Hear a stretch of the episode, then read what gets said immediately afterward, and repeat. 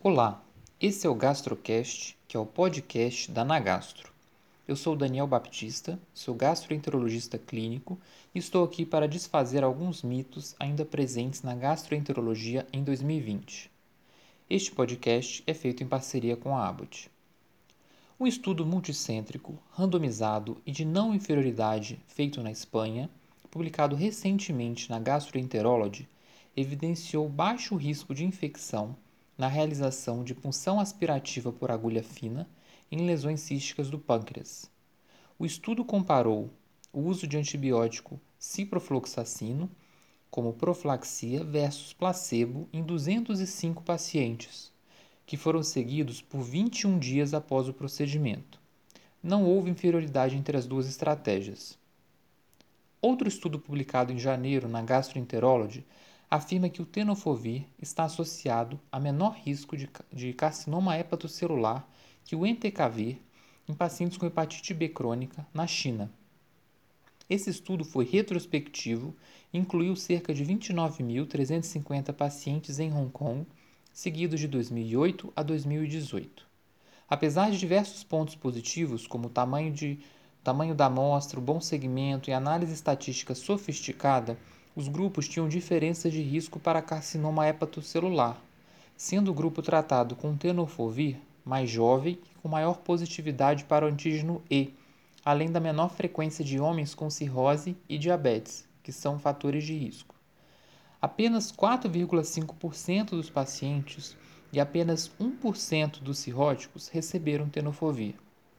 Apesar disso, esse estudo está alinhado com reportes iniciais da Coreia do Sul. Logo, a controvérsia continua.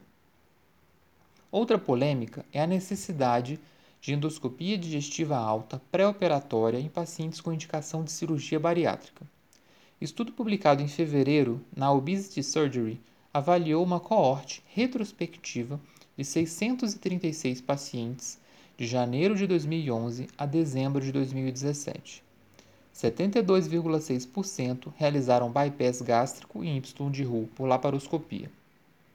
Foram detectados úlcera péptica em 3,5%, Helicobacter pylori em 22,4%, pólipos gástricos ou duodenais em 6,8%, esofagite erosiva em 21,9% e esôfago de Barrett em 15%. Foram diagnosticados três casos de adenocarcinoma de esôfago. Logo, este estudo sugere o papel essencial da endoscopia digestiva alta pré-operatória em pacientes obesos, com alta taxa de detecção de refluxo gastroesofágico e de suas complicações.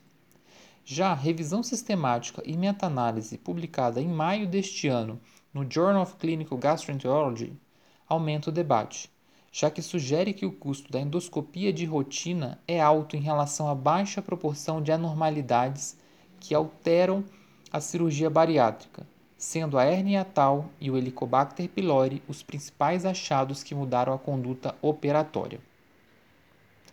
Já em relação à atrofia gástrica, sabemos que é uma condição pré-neoplásica e sendo tema de debate intenso há muitos anos.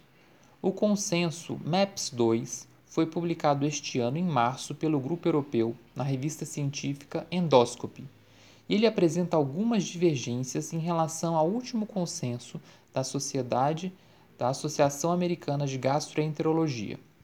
As principais divergências são: o MAPS-2 ele recomenda a vigilância na atrofia gástrica, enquanto o consenso americano recomenda decisão individualizada entre médico e paciente. O consenso americano não recomenda estratificação de risco no achado acidental de metaplasia intestinal em biópsia gástrica. Já o MEPS-2 recomenda que biópsias protocolares pelo sistema OLGA ou ULGIN de estratificação de atrofia ou metaplasia devem ser realizados se a primeira endoscopia não incluiu esta avaliação. Como não há ensaios clínicos randomizados e controlados demonstrando redução do risco de câncer gástrico com segmento endoscópico de lesões gástricas ditas como pré-neoplásicas, o consenso americano não recomenda vigilância, contudo, o MAPS-2 dá recomendações específicas de segmento. Este último reconhece ainda a importância da endoscopia digestiva alta de alta qualidade na melhor avaliação da mucosa gástrica e na realização de biópsias dirigidas, inclusive recomendando o uso da cromoendoscopia virtual. E você, já ouviu falar em cápsula endoscópica? Um estudo retrospectivo publicado em maio no Journal of Clinical Gastroenterology avaliou o papel do uso deste inovador método complementar em pacientes com anemia por deficiência de ferro foram avaliados retrospectivamente 620 pessoas entre 2005 e 2016 em Winnipeg, no Canadá, que realizaram este exame por hemorragia digestiva oculta ou anemia ferropriva. 33,9% dos pacientes tiveram achados positivos, sendo as ectasias vasculares o mais frequente deles, ocorrendo em 47,5%. Os fatores preditores de positividade foram a idade avançada e o sexo masculino. 12,7% dos estudos positivos levaram à intervenção terapêutica.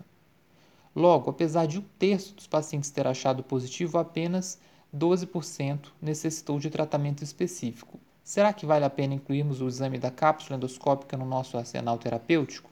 Tema ainda a ser debatido. Outro tema bastante controverso é a relação da infecção gástrica pelo Helicobacter pylori com obesidade.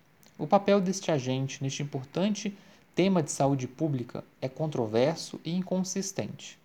Uma meta-análise de 2019, com 27.111 pacientes chineses, mostrou um risco de 1,2 para obesidade em pacientes infectados pelo Helicobacter pylori.